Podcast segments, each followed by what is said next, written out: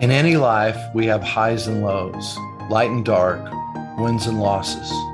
What happens when we encounter that moment in time when what happens next could change everything?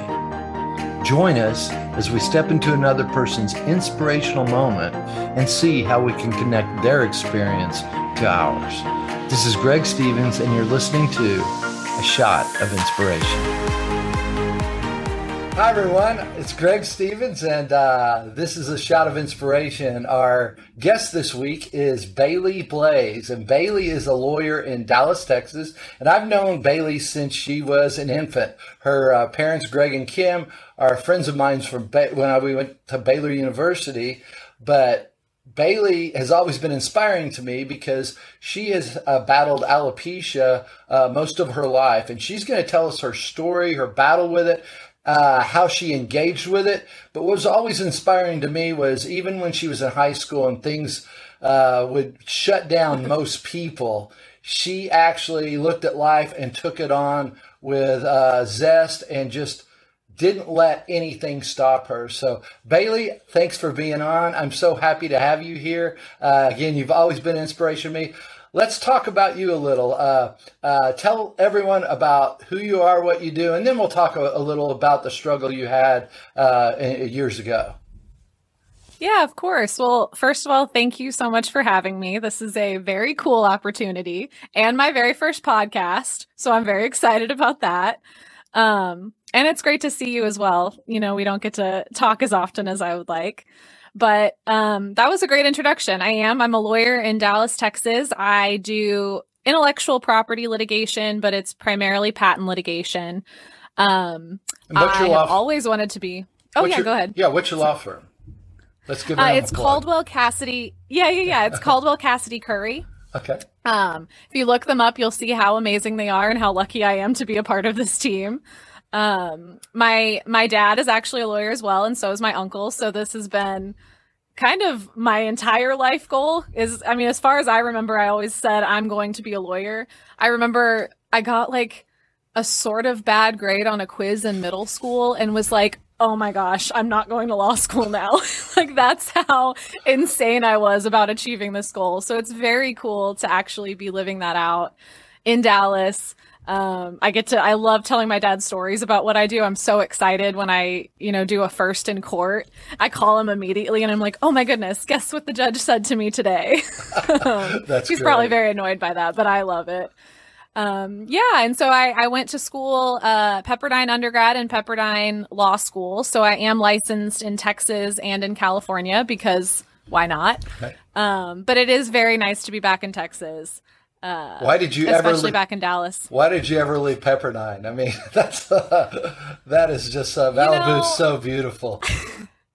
I ask myself that question often. However, it was very very nice to be living in Los Angeles at Pepperdine in a you know in a Malibu bubble. It's I every single day it was unrealistic. It was very cool that it was my reality, but I also was understood that that's just not realistic to live on a country club on a mountain overlooking the ocean for my entire life. Though it is a new goal to be able to do that. Uh, you know, one goal. day I Right, because it's it's such an amazing place, and I I really love Pepperdine and how they they shape their students and just the people that they create. So, truthfully, that that's what makes it so special, and the amazing atmosphere is just kind of an added bonus to it. Um, and I'm I'm very grateful that I went there for law school as well. It made it a little bit more difficult to try to be a lawyer in Texas, going to school in California, but the way that they teach you how to practice law and you know seeing the different types of lawyers out in the real world i'm i'm very grateful that i was taught by those types of people and those types of lawyers and I would go back in a heartbeat and do law school over again, which I don't know anyone that has ever said that maybe, in their entire life. maybe you could teach law there when you finish up your career.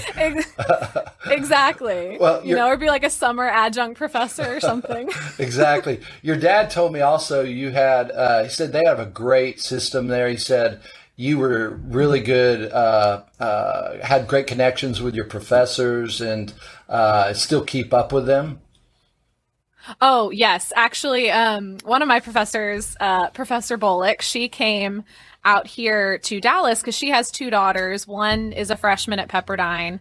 Um, and one is a sophomore in high school and she was her sophomore was looking at colleges and she texted me and two of my other friends that um, went to law school at pepperdine but work out here and we all had dinner and her name's charlotte and so we were you know talking about charlotte and um, trying to convince her to come to Dallas because we're like, oh, but we're all here. So, you know, we can take you under our wing. That's great. I have um, other professors that have since left Pepperdine, but I still like to keep keep track of you know with them and um, i still call them for advice too i called them for advice in changing jobs and you know what what they thought about it and um, I, I just really appreciate how attentive they are to st- both current students and former students um, and how it it really is a community and not just I'm going to law school to learn the law and then and then we're done. You know, we have a forced curve. We don't care anymore. It's it's Pepperdine for life, right. and I love that. That's great.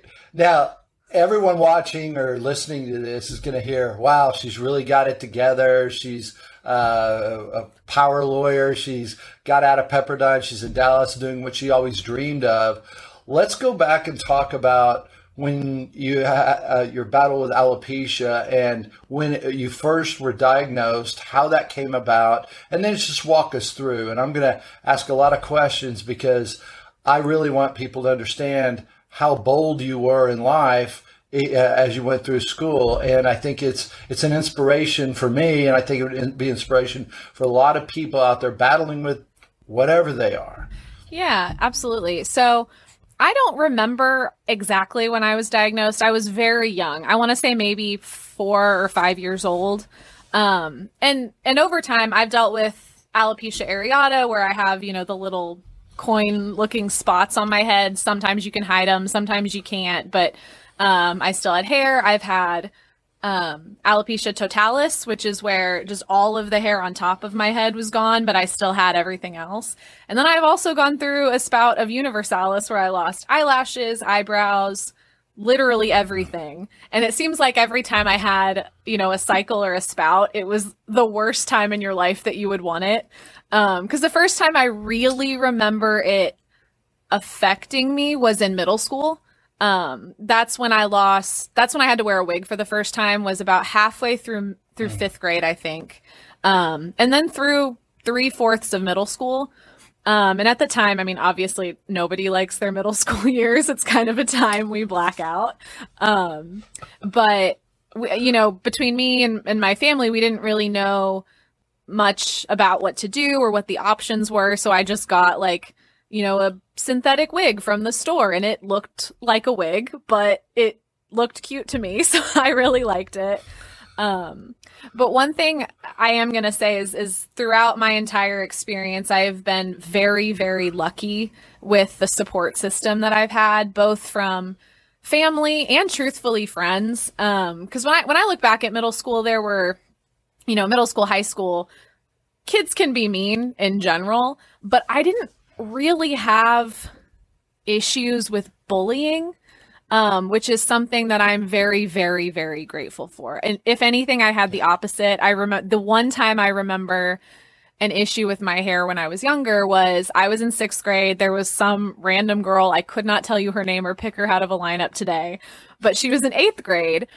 And I don't even know what she said, but she made some comment about me having a wig or making fun of me for having a wig. And I had like 10 of my girlfriends just, and we're they're little sixth graders and she's an eighth grader, barge up to her and be like, what are you talking about? Why would you say that? Does that affect you?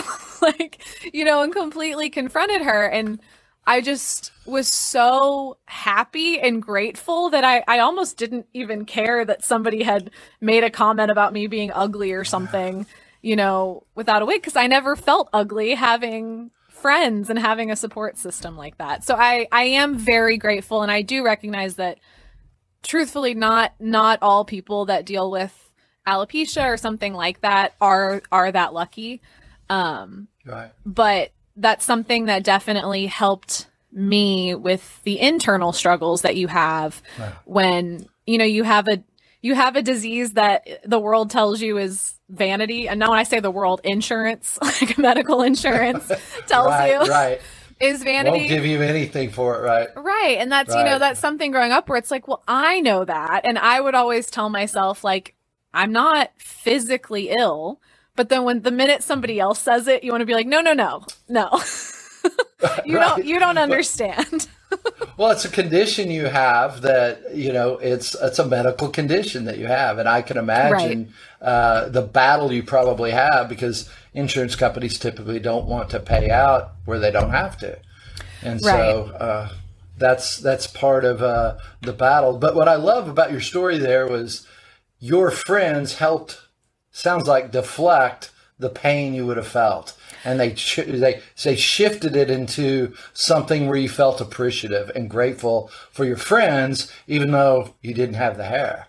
Absolutely, and you know, I I always, I mean, I, I was very lucky, but one thing I've always been very cognizant of is who I surround myself with because um, I want to give everything that I have to my friends and family, and so when you you know you get that in return, it's it's such a great cohesive relationship, and so I've I don't want to say I'm selective with my friends. It's not necessarily intentional, but it's intentional in a way where you just naturally gravitate towards somebody that you know is genuine and kind and there for you, just like you are for them. Um, right. and that that's a huge a huge part of it because um another time that it happened was I so I, I lost my hair. I I lost about eighty percent of it in fifth grade.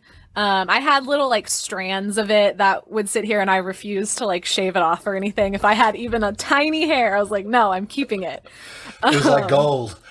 yes, got to keep then, that exactly. And then I had a few spouts in high school where like I would have a big chunk on the bottom of my head, but I could cover it at, on the top and things like that.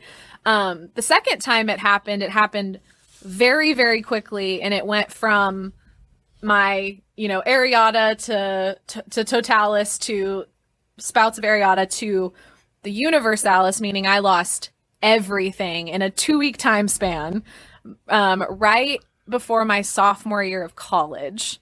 Um, and I was actually going abroad to London like a month later and I, I just remember I was sitting there and I would, you know, kind of put my hair in a ponytail and I would be pulling chunks of hair. When I say chunks, like I, when I do have hair, it's very, very thick, um, which is lovely. You know, that's very nice, yeah. but it's also very noticeable when it starts coming out. Um, and so I was kind of hoping, I was like, maybe I just had it in a ponytail too tight. Well, for two weeks, I mean, it just completely came out to where I had maybe like a strand on the top, and that's when I was like, we're gonna just shave it and go from there. Um, that was well, that's what it. When, when you when that happened, you're talking about before you went to London. Is that correct? Yes, that's correct. Yeah, your your dad. I'll never forget. He was so proud of you that you just said, "Forget it. I'm going. I'm not gonna. I'm not gonna sit here and feel bad. I'm gonna get out and live." Yes. And he was so proud of that, and it made me cry when I heard it because it was Aww. like, oh my gosh. well, no, it's it, it especially uh, when you're in college and you're looking around. Uh, there's got to be so much pressure, and then to think I've got to go do this. Most people, a lot of people I know, would just I might even crumble under that and uh, uh, kind of stay behind closed doors, you know, uh, stay away from the world. but you went out and just grabbed it. So Yes. Uh, that's one of the. Uh, I always found that just. I always thought if I have a daughter, that's what I would want. I would want a daughter who just takes life uh, with gusto and grabs it. So that's what it, well, it, it, seems like to me. No, thank you. Yeah, I so. mean, uh, honestly, a few things in response to that and how I was able to do that was, you know, one going back to the people that I surrounded myself with and, and Pepperdine. I, I give a lot of credit to the kind of people that go to Pepperdine. Um, and around when that had happened, um, my my best friend Amber, who is my best friend now, um, she, I just remember this one day, and I was feeling just very sad. You know, I was sitting there. I would always put my wig on last, so I would do my makeup and stuff, and I'd be completely bald. And there was one day I just was really struggling with it. I couldn't pinpoint why. I mean, obviously, I can pinpoint why. I had just lost my hair for the first time as an adult. And so, yes, that's why. But I was particularly upset that day. Um, and we were supposed to be going somewhere that night, like we were going to dinner. And she just came in, took the eyeliner out of my hand, and like kissed the top of my little bald forehead. and I'm going to cry right now thinking about it. It just made me cry because it was such genuine love of like, Love. it's just hair. Like it's just hair. You're still you, you know, and, and Right. she didn't even say anything. She just did it, gave me a hug, and then we went back to getting dressed. And after that moment, I was just like, yeah, okay, I'm going to be okay in this because I'm still me, hair or not. Um Right. and and that's that's a big part of why, you know, it's it's like why stop your life? Why stop what you're supposed to be doing because of something that it, it really I mean it really is just hair. it's so hard. It's I I don't even know how to explain it in that way, but um the struggle comes from being a female with alopecia. I, you know, I, I think being a male, it makes it easier and harder at the same time because being a female, I get to wear fun wigs. I get to have long hair. I had bangs so I could cover it up if I wanted to. And really, people didn't know I had alopecia if I didn't want them to. Um, I can put makeup on. I can put fake eyelashes on. Whereas, you know, for a man, it's it's more normal, I guess, if you want to say the word normal, to be to be bald. But it's not easy to cover up if you want to cover up. So in that moment, I realized like I'm always my honest, true self to the people, you know, to to everyone around me. But if I didn't want to have alopecia for a day, then I would wear my wig, I would put my makeup on, and I wouldn't think about it. And then if I wanted to just be myself, I would take it off and be with my friends as me, and they didn't treat me any differently with the wig or without the wig.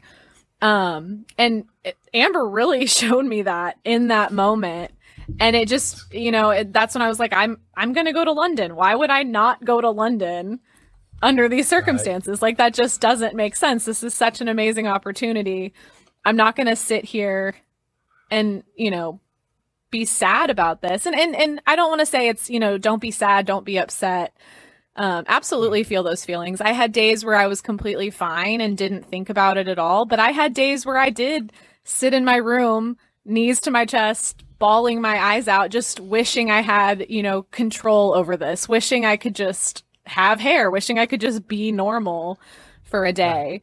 But it's not sitting in those feelings forever and not letting those take over is really what helped me through it. You know, is Yeah. is feeling them in the moment and then being like, you know what? It's okay. I'm alive. What do I need to do today to make me feel better? Go to a soul cycle class, go to dinner, you know, something like that. Right. And that helps you. But I think, it. well, I think you said it there is you went through it. I think the quickest way uh, when we deal with issues is going through them, trying to go rather than trying to go around them. Experience that emotion, but don't let it dominate you. Uh, you were able, and some people have problems with that, and there- there's all kinds of uh, issues with that. It's just that's why I wanted to have you on because I knew you went through those times. Greg told me, you know, it's Yes. like uh, as parents, they just they, they want to do something for you, but they can't. Yes. But only you can take that up. Yes. Only you can uh, go through that, and it's it's normal to feel that.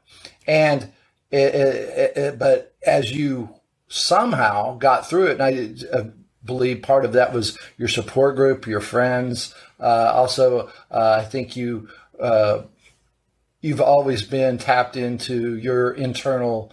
I, I think female power is the most uh, powerful force on earth, and I think that that's you, you. You understand your power. That's another thing. I used to take teach man woman relationship classes, and we would talk about the power of women.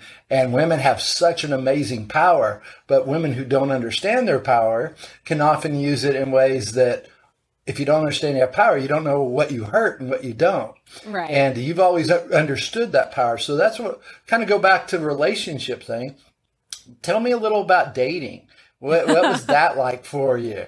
That's what I want to hear is what was that like? Because that's when it, the rubber meets the road is what's going to happen here. Yeah, I'm I'm actually glad you asked that cuz that is that's the one struggle I don't want to say I never really figured out. I do have a boyfriend now that I've had for almost 2 years, um, Blaine and he's amazing and adorable.